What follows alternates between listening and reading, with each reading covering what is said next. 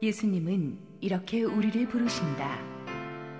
누가복음 5장 1절에서 11절 말씀입니다.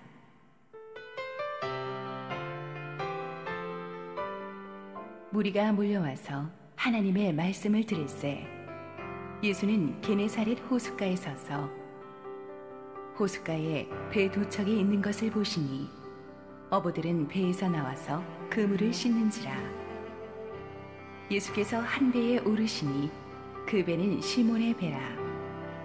육지에서 조금 떼기를 청하시고 앉으사 배에서 무리를 가르치시더니 말씀을 마치시고 시몬에게 이르시되 깊은 데로 가서 그 물을 내려 고기를 잡으라.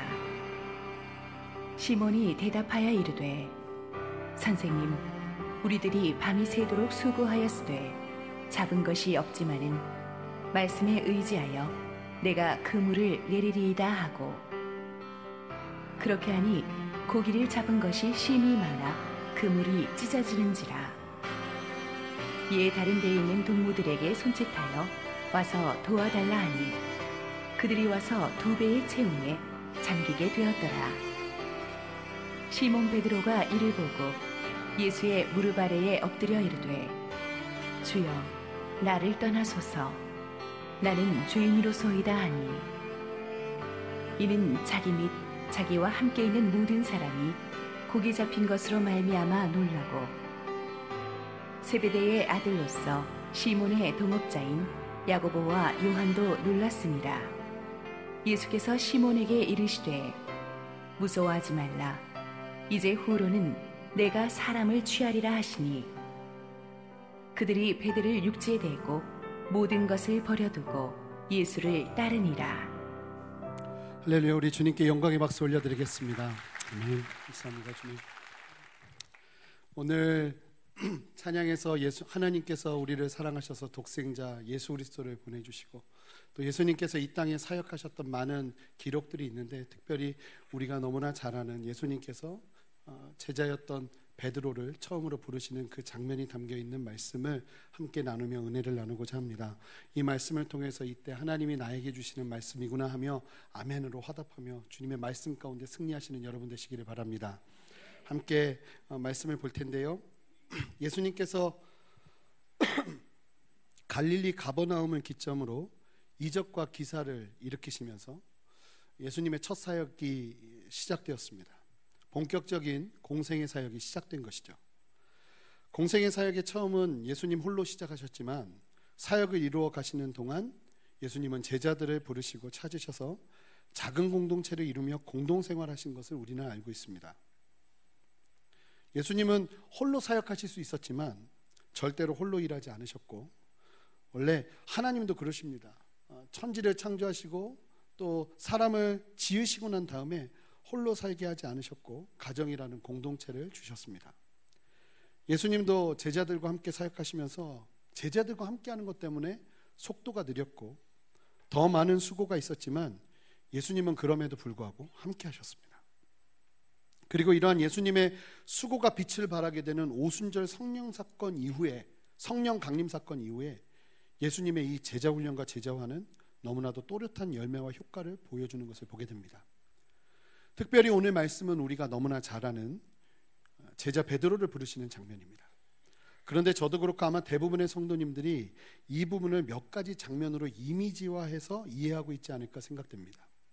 그런데 이 본문을 자세히 잘 살펴보면 누리게 되는 은혜가 있습니다. 오늘은 이 본문을 통해서 주시는 주님의 뜻을 함께 발견하며 그 은혜를 누리고자 합니다. 함께 1절 말씀을 읽어보겠습니다. 1절 말씀 읽겠습니다.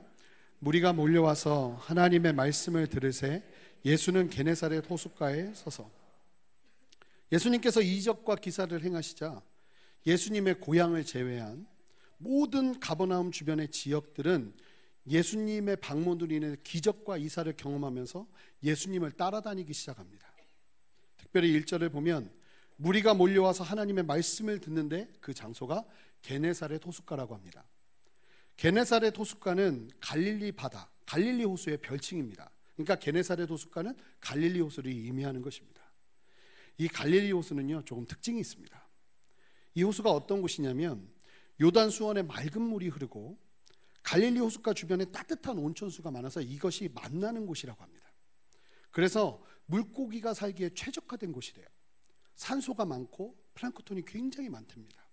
그래서 실제 엄청난 수의 물고기들이 살고 있었고 그 갈릴리 호숫가를 기점으로 많은 사람들이 어업 활동을 하면서 그들의 생계를 꾸려나갔던 것 같습니다. 그곳에서 예수님이 말씀을 전하시는데 무리들이 너무나 많이 온 거예요. 그러자 예수님은 서서 이 무리들을 대하고 메시지를 전하기가 너무나 불, 불편한 상황을 맞게 되신 거예요. 사람들이 너무나 많이 와서 이야기를 해도 안 들릴 것 같고 그때에 예수님께서 그 많은 무리들을 대상으로 말씀을 전하시기 전에 초점을 맞춰서 바라보는 사람들이 있었습니다. 예수님께서 바라보시기 시작한 사람들이 있었어요. 그 사람들이 어떤 사람이었는지 우리 함께 2절 말씀을 읽어보겠습니다. 함께 읽겠습니다. 호숫가에 배 두 척이 있는 것을 보시니 어부들은 배에서 나와서 그물을 씻는지라. 이때가 마침 아침이었고 예수님께서 주변을 보시는데 2절의 상황을 발견하시는 거예요.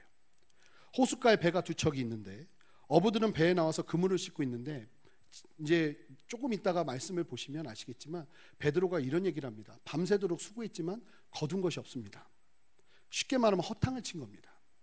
허탕 치고 돌아와서 그저 어, 그물을 씻을 그런 시간들을 보내고 있었던 거예요.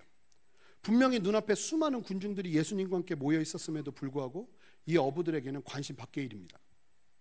그저 헛수고를 무거운 몸을 이끌고 그물을 씻을 뿐이었습니다. 그런데 그 수많은 군중의 중심에 계시던 예수님께서 다음과 같이 행동하세요. 우리 함께 3절 말씀을 한 목소리로 읽어보겠습니다. 예수께서 한 배에 오르시니 그 배는 시몬의 배라 육지에서 조금 떼기를 청하시고 앉으사 배에서 무리를 가르치시더니 예수님께서 갑자기 그 상황에서 말도 하지 않고 시몬의 배에 그냥 오르십니다. 어떻게 이것이 가능했냐면 여기서 말하는 시몬은 베드로를 의미합니다. 이게 가능할 수 있었던 이유는 시몬은 이미 예수님의 은혜를 입었기 때문에 그렇습니다. 누가복음 4장에 보면 예수님께서 가버나움 지역을 돌아다니면서 기적과 이사를 행하시는데 그 중에 한 사람이 누구였냐면 베드로의 장모였습니다. 베드로의 장모가 열병에 있는데 예수님이 들어가셔서 그 장모의 병을 고쳐주신 거예요. 그리고 나서 예수님이 나타나셨는데 아는 척을 할 수도 있는데 너무 지쳐 있는 나머지 그저 그물을 씻고 있던 그 베드로 그 베드로가 가지고 있는 배에 예수님이 갑자기 타신 거예요. 예수님이 타신 이유는 간단해요. 사람들을 무리 무리들을 무태 딱 두고요. 예수님이 약간 떨어져서 물에서 배 위에서 그들에게 말씀을 전하시기 위해서 그 배에 타신 거예요. 실제로 사람이 육지에서 말하는 것보다 물 위에서 말하면 소리와 그 선명함이 육지에서 말한 것보다 훨씬 더한다고 합니다. 효과적이라는 것이죠.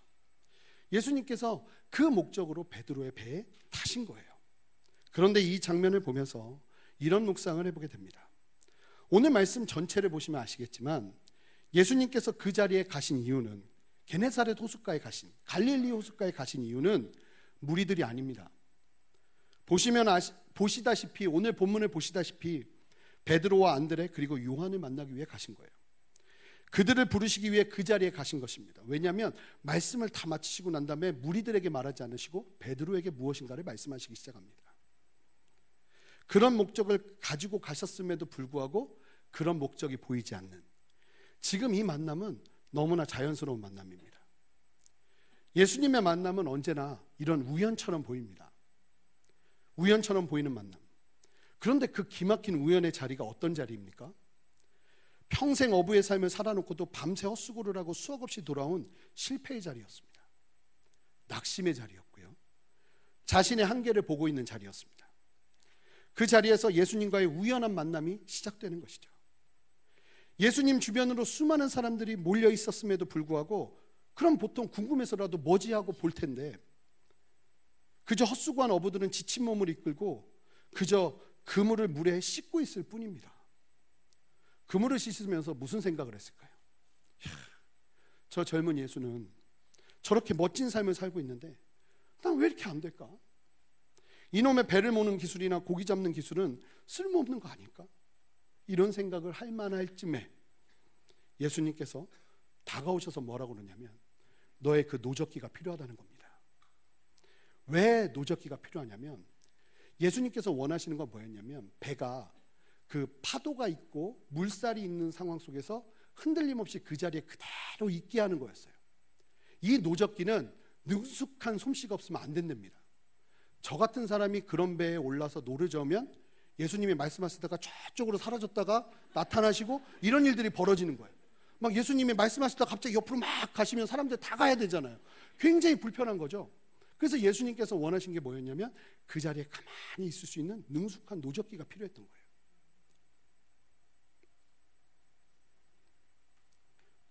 배가 일정 거리를 유지하면서 그 자리에 있기 위해서 필요했던 그 노 젓기.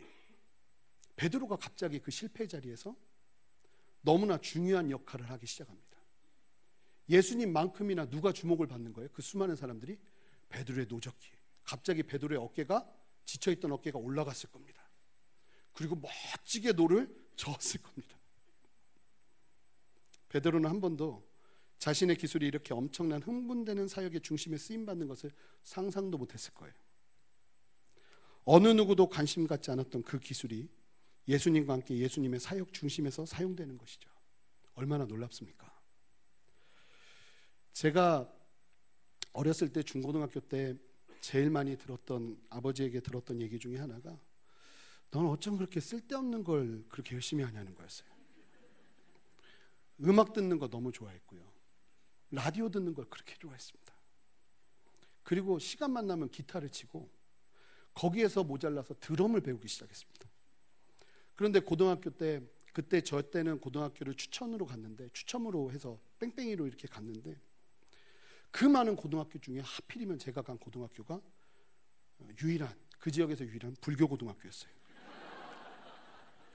그런데 그 고등학교에서 부처님 오신 날 행사를 해야 되는데 그룹 사운드를 만들라는 거예요. 근데 저는 그때 불교 고등학교에서 신학교 가려고 한다고 핍박 많이 받고 있었거든요.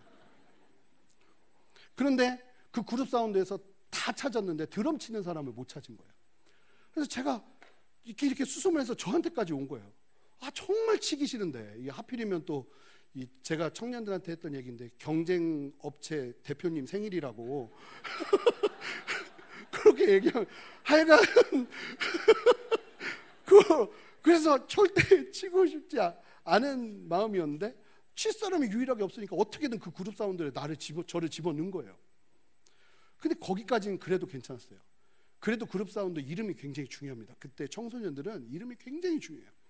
근데 선생님들이 이 녀석들 무슨 이름을 니들이 죠? 우리가 줄 테니까 그대로 해. 그랬는데 정말 원하지 않는 이름이 나왔어요. 108번뇌였어요. 108번뇌에서 드럼을 친 거예요, 제가. 그 다음에 좋아했던 게 뭐냐면 수다 떠는 거 좋아했어요. 수다 떠는 거. 그렇게 남자들하고도 있으면 밤새도록 얘기해도 모자르지 않아요. 목욕탕을 가면 한 시간에 못 나와요. 얘기하느라고 세 시간은 있어야 돼. 아버지가 항상 그러죠. 어쩜 그렇게 넌 쓸데없는 걸 좋아하냐고. 그런데 예수님 만나고 났더니요. 이 모든 것 하나가 쓸데없는 게 없는 거예요. 전 제가 찬양인도를 하게 될 줄 꿈에도 몰랐죠. 이렇게 기타를 이 나이 되도록 이렇게 치면서 하나님을 예배할 줄 몰랐어요. 이 말하는 게 이렇게 원 없이 말해볼 줄 몰랐습니다. 그렇게 쓸데없는 것 한다고 그랬는데 막상 예수님 만나고 났는데 그 쓸데없는 게 나한테 너무나 필요한 게 되더라는 거예요. 예수님을 만나기 전에는 실패의 자리가 되었던 그 자리에서 예수님께서 찾아오셔서 베드로에게 그 실패한 기술을 나를 위해 써달라고 하시는 거예요. 베드로는 몹시 흥분됐을 겁니다. 그리고 더 중요한 건 어찌됐든 그 노를 저으면서 베드로는 원하든지 원하지 않든지 꼼짝없이 무엇을 들어야 됐을까요? 예수님의 말씀을 들어야 됐어요. 그러니까 예수님의 말씀을 들으면서 어찌됐든 그 말씀이 끝날 때까지는 자기가 계속 해야 되니까. 말씀을 듣는 자리.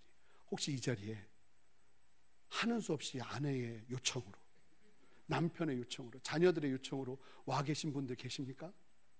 주님의 때인 줄 믿습니다. 주님께서 부르신 줄 믿습니다. 분명히 예수님 곁에서 베드로가 들은 말씀은 참으로 놀라운 메시지였을 것입니다. 그 말씀을 나누시는 것을 마치신 후에 베드로에게 아주 아주 이상한 도전을 하십니다. 자 보시면 배를 열심히 몰았단 말이에요. 그러면 끝나면 뭐 해야 되죠? 수고했다고 삭슬 줘야 돼요. 그런데 예수님께서 그것을 다 하시고 난 다음에 수고했다고 삭슬 주시는 게 아니라 이상한 걸 시키십니다. 우리 함께 사절 말씀을 읽어보겠습니다. 함께 읽겠습니다. 말씀을 마치시고 시몬에게 이르시되 깊은 데로 가서 그물을 내려 고기를 잡으라. 딱 보니까 예수님이 손이 보니까 너무 고와요.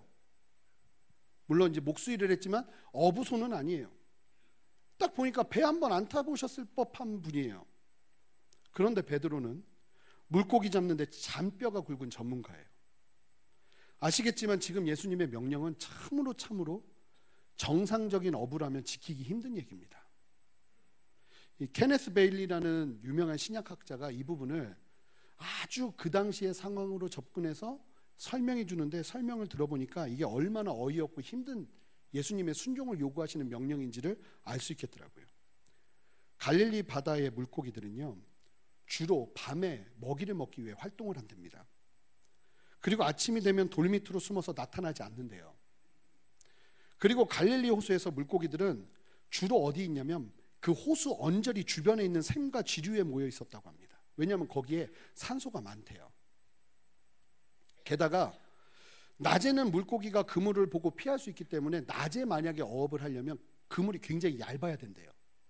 그런데 밤에 물고기를 잡기 위한 그물은 굉장히 두껍답니다. 왜 그게 가능하냐면 밤에는 먹느라고 정신이 없어서 그 그물을 볼 새가 없대요. 그러다 잡힌다는 거예요. 그런 상황에서 결정적으로 시몬과 동료들이 사용했던 그물은 밤에 잡는 그물이었어요. 그러니까 굉장히 두꺼웠던 그물이었던 거죠. 이런 정황에서 아침에 예수님께서 바다 가운데 깊은 곳으로 가서 그물을 다시 내리라고 하시는 거예요.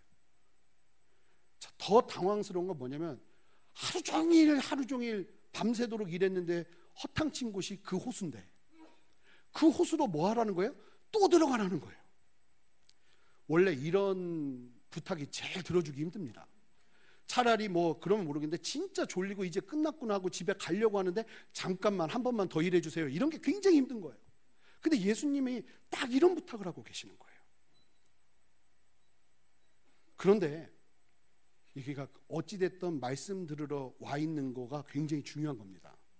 5절을 보면 시몬이 이런 얘기를 합니다. 우리 5절 말씀 읽어볼까요?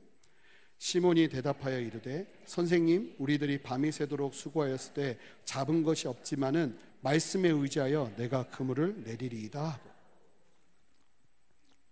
다들 지쳐 있는데 예수님께서 붙잡으셔서 집에 가지도 못하고 밤을 새우고 그렇게 있는데 예수님께서 상식적으로 이해할 수 없는 말씀을 하시는 거죠. 그 상황에서 베드로가 화를 내지 않고 이야기하는 얘기가 뭐라고 말하냐면 말씀에 의지해서 해보겠습니다. 이거 잘 보면 순종이 무엇인지를 너무나 명확하게 알 수 있습니다. 순종은 내 생각과 내 뜻과 내 계획을 내려놓는 것입니다.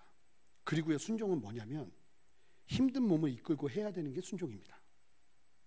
이 많은 사람들이 오해하시는 게 순종은 막 은혜 충만할 때 하는 게 아니라 진짜 순종은요, 정말 하고 싶지 않을 때 하는 게 순종입니다. 그리고 말씀을 의지해서 하는 것이 순종입니다. 지금 베드로가 해야 되는 순종은 자신의 온 일생의 경험을 내려놓아야 되는 순종이고 너무나도 힘든 몸을 쳐서 또다시 복종해야 되는 순종이고 당장 자고 싶은 그 시간에 어쩌면 너무나도 어이없을 수 있는 일이 해야 되는 순종입니다. 예수님의 말씀대로 하면 망할 것 같은 일을 그저 예수님의 말씀이기 때문에 해야 하는 순종이라는 것입니다. 내 상식을 내려, 내려놓아야 하는 순종이고 그리고 또 다른 도전은 예수님께서 은혜와 도전 후에 더 큰 순종을 요구하시지 갑자기 요구하시지 않는다는 거예요. 자 보시면 알겠지만 깊은 곳으로 들어가라 말씀하시기 전에 예수님은 이미 장모의 열병을 고쳐 주셨고 그리고 말씀을 주셨어요. 그리고 나서 구체적인 순종을 요구하시지 무턱대고 처음 만나자마자 깊은 곳으로 가서 그물을 내려라 이러지 않으신다는 겁니다.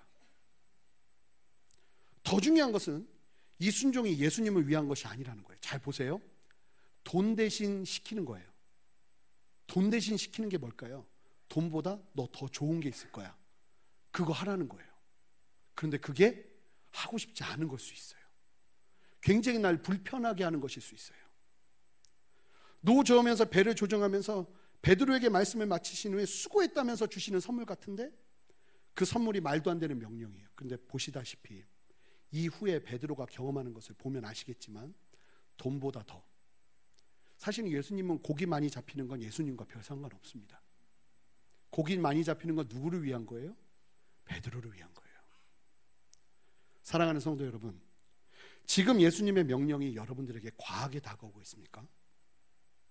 그러면요, 분명한 건 예수님이 그냥 절대 그냥 여러분들에게 그런 도전을 하실 리가 없다는 겁니다. 아무것도 주지 않고 그러실 리가 없다는 겁니다.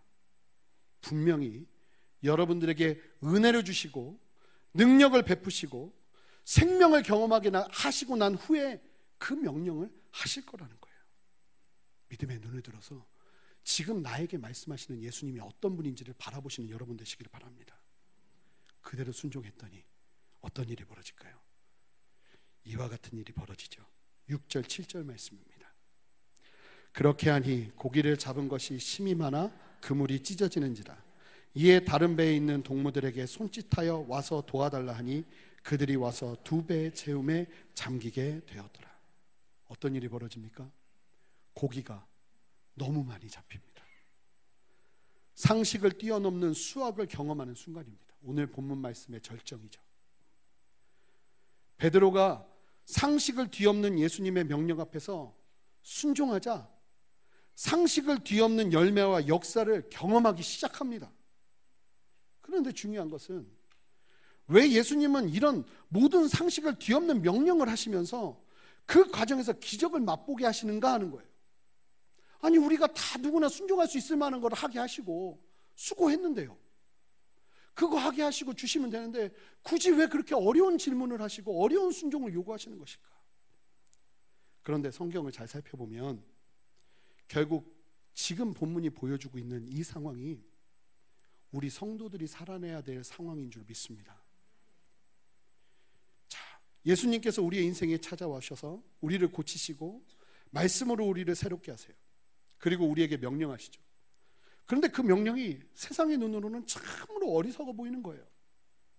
우리 고린도전서 1장 18절 말씀을 읽어보겠습니다. 십자가의 도가 멸망하는 자들에게는 미련한 것이요 구원을 받는 우리에게는 하나님의 능력이라. 멸망하는 자, 불신자들의 눈으로 보면 이거는 너무너무 미련해 보이는 거예요. 밤새도록 수고해 놓고 그 어부들이 깊은 데로 내려가서 들어가서 그 씻어 놓은 그물을 다시 담그면 또 나와서 씻어야 돼요. 헛수고한 그 상황에서 아침에 또 들어가서 그물을 내리는 건 참으로 미련해 보이는 거예요. 그런데 십자가의 도가 이와 같다는 것입니다. 세상 사람들이 보면 너무나 너무나 어이없는 거예요. 그런데 놀라운 것은 구원을 받는 우리에게는 이것이 하나님의 유일한 능력이라는 거예요. 여러분 믿으십니까? 하나님의 말씀을 보다 보면 세상에 살고 있는 우리들이 보아도 너무 말도 안 되는 명령들이 많죠. 하나님의 말씀을 따르는 것이 정말 쉽지 않아요. 그런데 만약 우리가 오늘 베드로처럼 말씀에 순종하여 무모해 보이는 도전 앞에 나갔을 때에 크고 위대하신 하나님을 만나는 것입니다. 사랑하는 성도 여러분, 크고 위대한 하나님을 만나기 원하십니까? 그렇다면 크고 위대한 순종 가운데 여러분들의 삶을 던지시기 바랍니다. 순종해 내세요. 하나님의 놀라우신 역사를 경험하게 되는 것이죠. 그러자 너무나 자연스러운 베드로의 반응이 나옵니다. 아니, 예수님의 말씀대로 깊은 곳으로 갔는데 이건 도저히 상식적으로 이해할 수 없는 하나님이 아니고는 할 수 없는 일이 눈앞에 펼쳐진 겁니다. 하나님의 역사가 분명해요. 그게 보이고 나니까 시키지도 않았는데 베드로가 이와 같이 행동합니다. 8절 9절입니다. 시몬 베드로가 이를 보고 예수의 무릎 아래에 엎드려 이르되 주여 나를 떠나소서 나는 죄인이로소이다 하니 이는 자기 및 자기와 함께 있는 모든 사람이 고기 잡힌 것으로 말미암아 놀라고 주님의 말씀을 순종하는 과정들을 통해서 베드로의 신앙이 갑자기 쑥 자랐습니다. 무슨 이야기냐면 5절을 보니까요. 예수님께서 아침에 깊은 곳으로 가서 다시 그물을 던지라고 하니까 베드로가 예수님을 뭐라고 부르는지 아십니까? 선생님이라고 부릅니다. 베드로가 그 당시 그 상황에서 딱 파악한 예수님은 말 그대로 선생님이에요. 여기서 사용되는 선생님이라는 단어는 원어적으로 보면 극존칭의 표현이 아닙니다. 오늘날로 말하면 두목, 대장, 선생님 이 정도의 의미예요. 그러니까 가르치는 걸 보니까 잘 가르치시는 것 같은데 갑자기 그분이 저에게 명령을 하는 거예요.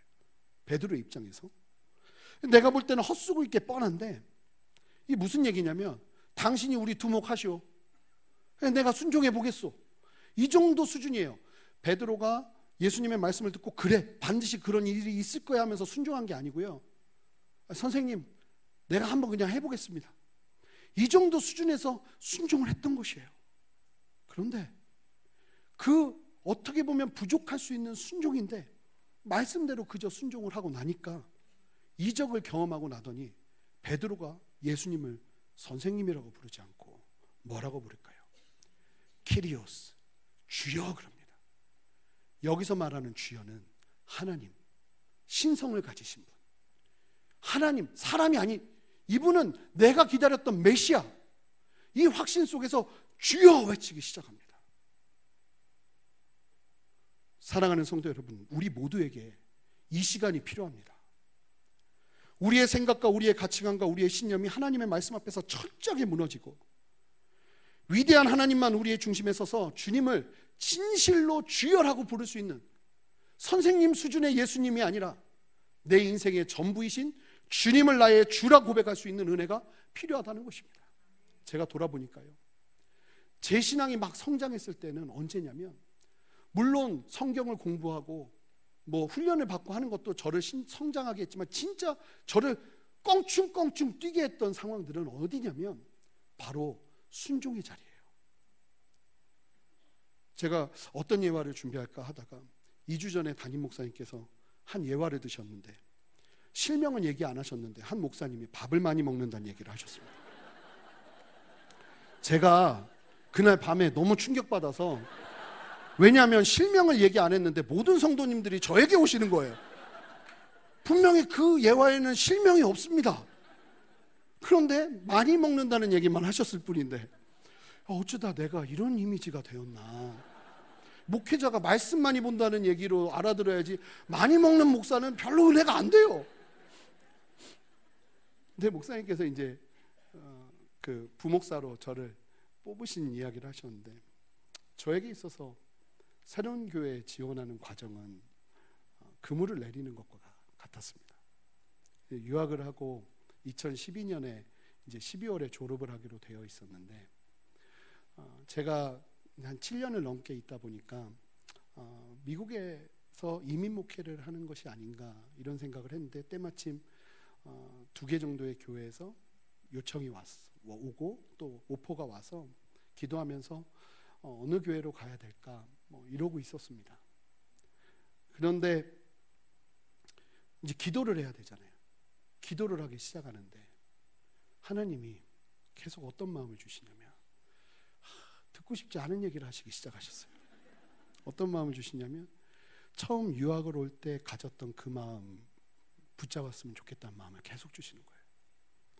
근데 제가 유학을 생각했을 때 어, 유학을 결정한 이유가 한국으로 돌아와서 한국교회에서 사역해야겠다 하는 마음이 있었거든요. 근데 하나님 계속 하나님 한번 이러기 시작하면 막 계속 얘기하세요. 막 앉아 있어도 그 생각 나고 기도하면 무조건 그 생각부터 시작되고 못 견디겠더라고요. 아 분명하구나, 분명하구나. 그래서 어, 한국으로 가기로 결정을 하고 이제 마음을 딱 정했습니다. 근데 문제가 있었어요. 아무데도 오라고 하는 데가 없어요. 갈 데가 없어요. 그리고 한국으로 가려고 하니까 뭐 아는 목사님도 있어야 된다고 하고 뭐 선후배도 있어야 된다고 하는데 어, 거의 모든 관계가 7년 동안 있으면서 다 끊어졌어요. 한국으로 갈 길이 없는 거예요. 근데 어떤 교회로 가면 좋을까? 막 성장하는 교회 가고 싶었어요. 그리고 또 하나는 공부하면서 제가 이건 정말 목숨처럼 교회가 해야 된다 하는 게 뭐였냐면 말씀과 성령의 균형을 이루는 교회였어요. 말씀만 강조하는 것이 아니라 성령만 강조하는 것이 아니라 이 두 가지가 건강한 균형을 이루는 교회. 그것을 외치는 교회가 어디일까? 찾아보다가 깜짝 놀랐네요. 어디일까요? 새로운 교회. 그런데 문제는 저는 한옥 목사님을 몰랐어요. 뭐 갈 길이 있어야죠. 그냥 어, 이 교회 너무 가고 싶은데 어떻게 가야 될지는 모르겠고 그냥 이렇게 마음 놓고 기도만 하고 있었어요. 하나님 길을 열어주세요. 길을 열어주세요. 그런데 한 달이 지났는데 아무 길도 안 열려요. 그 다음부터는 잠을 자는데 어, 한 10시에 잠을 자면 11시 반에 푹 잤는 것 같은데 눈이 떠져요. 보면 마음이 더 불안한 건 애들은 너무 잘 자고 있어요. 가야 될 곳이 없는 거예요. 그러다 견디다 견디다 못해 7년 만에 처음으로 아는 목사님에게 문자를 보냈어요. 제가 형님이라고 부르는 분인데 형님 뜬금없이 7년 만에 하나님이 저에게 한국으로 가는 마음을 주시는 것 같습니다. 그랬더니 단문자가 왔어요. 그러냐? 그러고 그 다음에 문자가 없어요. 그래서 아 괜히 보냈나 보다. 괜히 보냈나 보다. 막 이러면서 아 내가 이게 나약하게 사람 의지하지 말아야지 이러고 있는데 갑자기 또 문자가 오는 거예요. 문자가 오는데 뭐라고 그러냐면 너 혹시 새로운 교회 아니야 그러는 거예요. 이 집에서 저는 제가 닭이 된 줄 알았습니다. 너무 놀래가지고 아니 알죠 알죠 그랬어요. 그랬더니 내가 더는 모르겠고 그냥 소개만 시켜주겠다 신청을 하라는 거예요. 근데 보통 그렇게 사역 지원서를 낼 때는 구원 간증문도 내고 설교문도 내고 사역했던 영상도 올리고 막 이러면서 지원을 하거든요. 제가 개념이 없었어요. 이력서 한 장만 보냈어요. 이력서 한 장만 보냈는데 더 웃긴 건 새로운 교회에서 연락이 왔어요. 그런데 뭐라고 연락이 왔냐면 면접 보러 오래요. 근데 더 놀라운 건 제가 있는 곳은 미국이에요.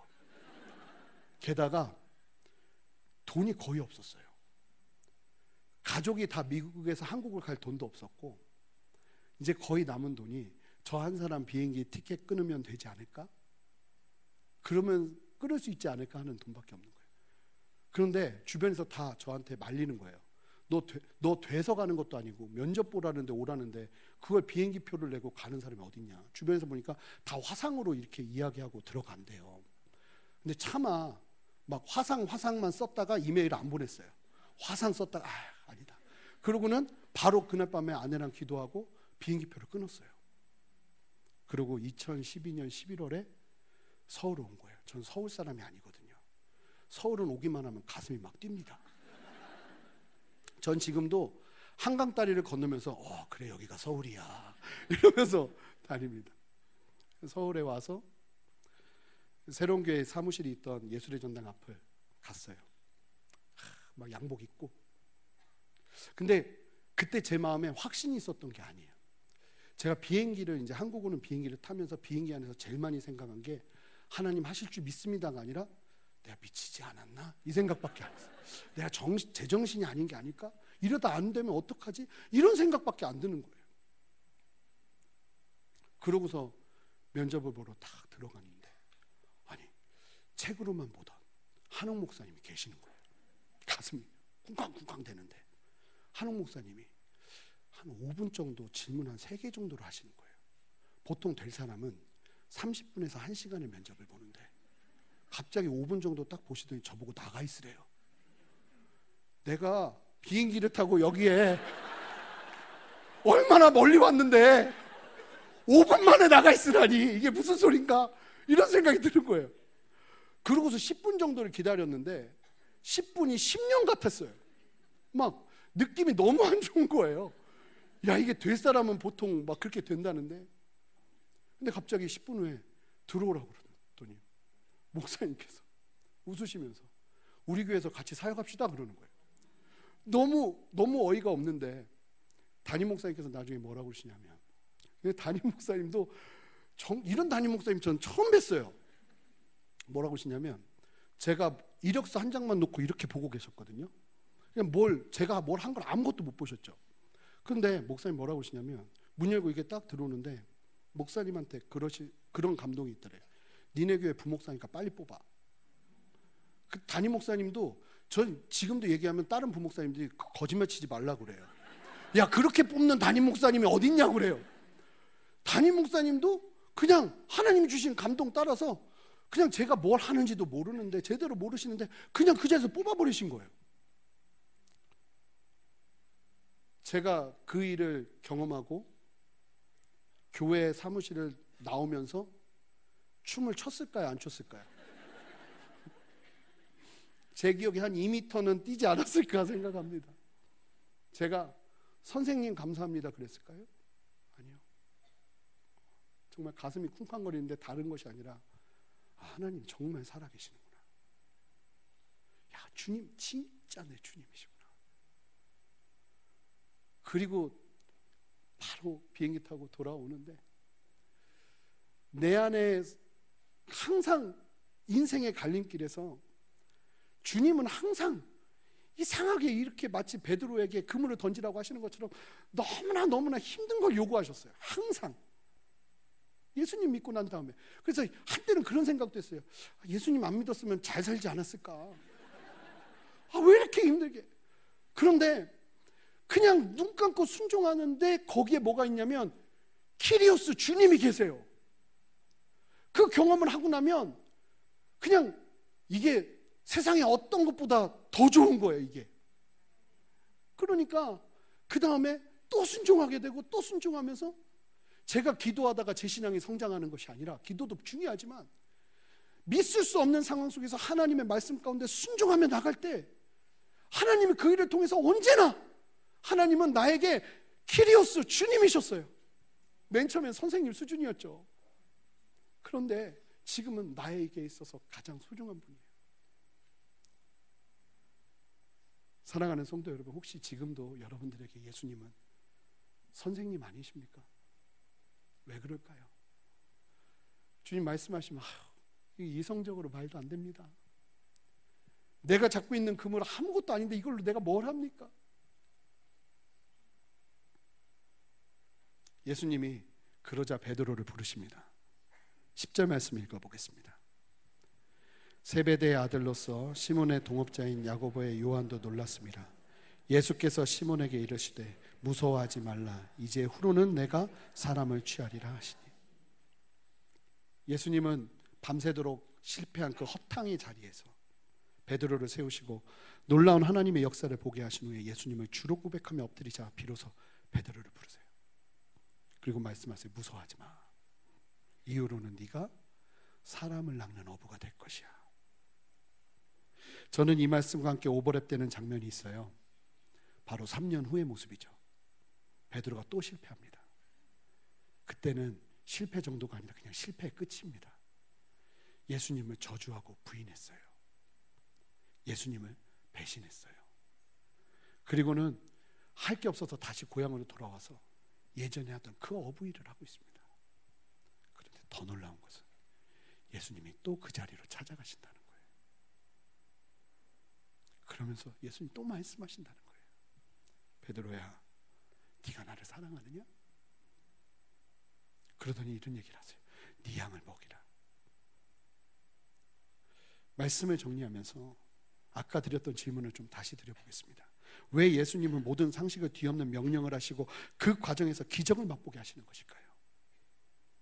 이게 우리의 삶이에요. 우리가 살아내야 되는 삶, 성도의 삶 말입니다. 그리고 이 삶은 철저하게 십자가 앞에서 자신을 못 박아야 살아낼 수 있는 삶이에요. 베드로가 아시는 것처럼 이 위대한 부르심 앞에 베드로와 그의 제자들 함께 했던 사람들이 헌신을 하죠. 그들이 11절을 보면 그들이 배를 육지에 대고 모든 것을 버려두고 예수님을 따랐다고 이야기합니다. 그 수많은 사람들 중에 예수님의 말씀 앞에 순종하면서 기적을 경험한 베드로가 예수님을 따라갑니다. 그 수많은 무리들 중에 다른 사람, 무리들 중에 말씀 듣고 은혜 받았던 사람들이 예수님을 끝까지 따라가는 것이 아니라 그 들은 중에 예수님의 말씀대로 말도 안 되는 말씀이라 생각되는 그 말씀대로 순종하며 예수님의 기적을 경험한 베드로가 예수님을 끝까지 따라갑니다. 우리는 너무나 실패를 두려워해요. 실패하면 마치 인생이 끝나는 것처럼 그렇게 무서워하죠. 어쩌면 이 자리에 계신 여러분들도 실패의 자리에서 지금 주님을 바라보고 계시는 분들도 있지 않습니까? 그런데요, 예수님은 그 실패의 자리에서 찾아오세요. 예수님은 어쩌면 그 실패의 자리가 하나님의 사람으로 세우는 최고의 타이밍으로 생각하시지 않을까 생각됩니다. 로뎀나무에 있던 엘리야, 바세바를 취하고 죄로 엎드린 다윗. 예수님의 이 놀라운 부르심을 기억하시는 여러분 되시기를 바랍니다. 우연의 모습으로 예수님은 우리에게 찾아오세요. 그리고 그 완전하신 예수님께서 우리를 필요로 하세요. 주님께서 우리에게 말씀하시는 그 명령을 순종하고 나가기 시작할 때 정말 중요한 것은 여기서 아멘 하시는 것이 아니라 이제 여러분들이 들은 말씀을 가지고 여러분들의 손에 있는 그물, 여러분들이 가장 익숙한 그 그물을 들고 나가되 여러분들이 던질 만한 곳으로 던지는 것이 아니라 이제 그 그물을 주님이 말씀하시는 곳에 던지는 은혜가 필요합니다. 그리고요, 그 기적을 통해서 하나님의 살아계심을 경험하며 예수님은 나의 주십니다. 고백하며 돌아와서 하나님을 찬양하는 것이 예배예요. 실패의 자리, 낭망의 자리에 끊임없이 머무는 것이 아니라 오늘도 다시 한번 말씀으로 우리를 세우시며 하나님의 말씀 가운데 순종하는 자들에게 놀랍게 역사하시는 하나님의 역사를 경험하게 하시고 승리의 찬양을 받으시는 예수님 그분을 바라보는 것이 우리 성도들의 모습이라는 것입니다. 사랑하는 성도 여러분, 돌아가고 싶지 않은 호숫가, 허탕을 치게 만들었던 그 호숫가, 예수님이 다시 들어가라고 하십니다. 내릴 때마다 내릴 때마다 끝없이 실패했던 나의 그물을 다시 잡으라고 하세요. 그리고 네가 원하는 곳에 던지지 말고 내가 원하는 곳에 던지라고 하세요. 이게 성도의 삶입니다. 주님이 주신 은혜를 가지고 목표 세우고 그 다음은 내가 그 목표를 이루는 것이 성도의 삶이 아니라 하나님이 우리의 인생 가운데 목표를 주시면 그 다음부터 더 목숨 걸고 해야 되는 건 무엇이냐면 그 목표를 이루기 위해서 지금 내가 해야 될 순종이 무엇인지를 주님께 묻는 겁니다. 그러면요 주님이 10중 8구 쓸데없는 것 같은 거 시키실 가능성이 굉장히 높습니다.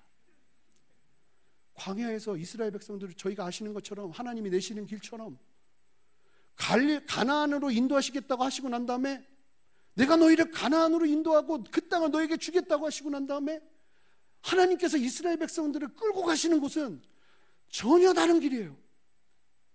그런데 놀라운 것은 돌아보니까 이스라엘에게 있어서 가장 완전한 길은 이런 길밖에 없어요.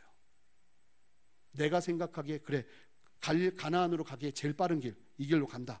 이래서 그냥 가는 데서 멈추는 것이 아니라 우리에게 정말 중요한 것은 하나님이 말씀하신 그 가나안으로 가기 위해서 내가 지금 해야 될 것이 무엇인지를 기도하고 물어야 된다는 것입니다. 주님의 말씀을 따라서 말씀의 그물을 내리고 그 그물대로 수확하게 하시는 하나님의 놀라운 기적을 경험하면서 선생님이 주인이 되는 나의 영원하신 주님이 되는 역사를 경험하시는 여러분 되시기를 주님의 이름으로 축복합니다. 함께 기도하시겠습니다. 주님 감사합니다. 선생님이신 예수님이 우리의 인생의 주인이 되는 은혜. 아버지 그것이 다른 것이 아니라 우리의 그 철저한 눈물의 순종을 통해서 이루어지는 줄 믿사오니 하나님 우리에게 다시 한번 용기를 주시옵소서. 우리를 실패로 몰아갔던 그 호숫가로 다시 들어갈 수 있는 은혜가 용기가 우리 안에 있기를 원합니다.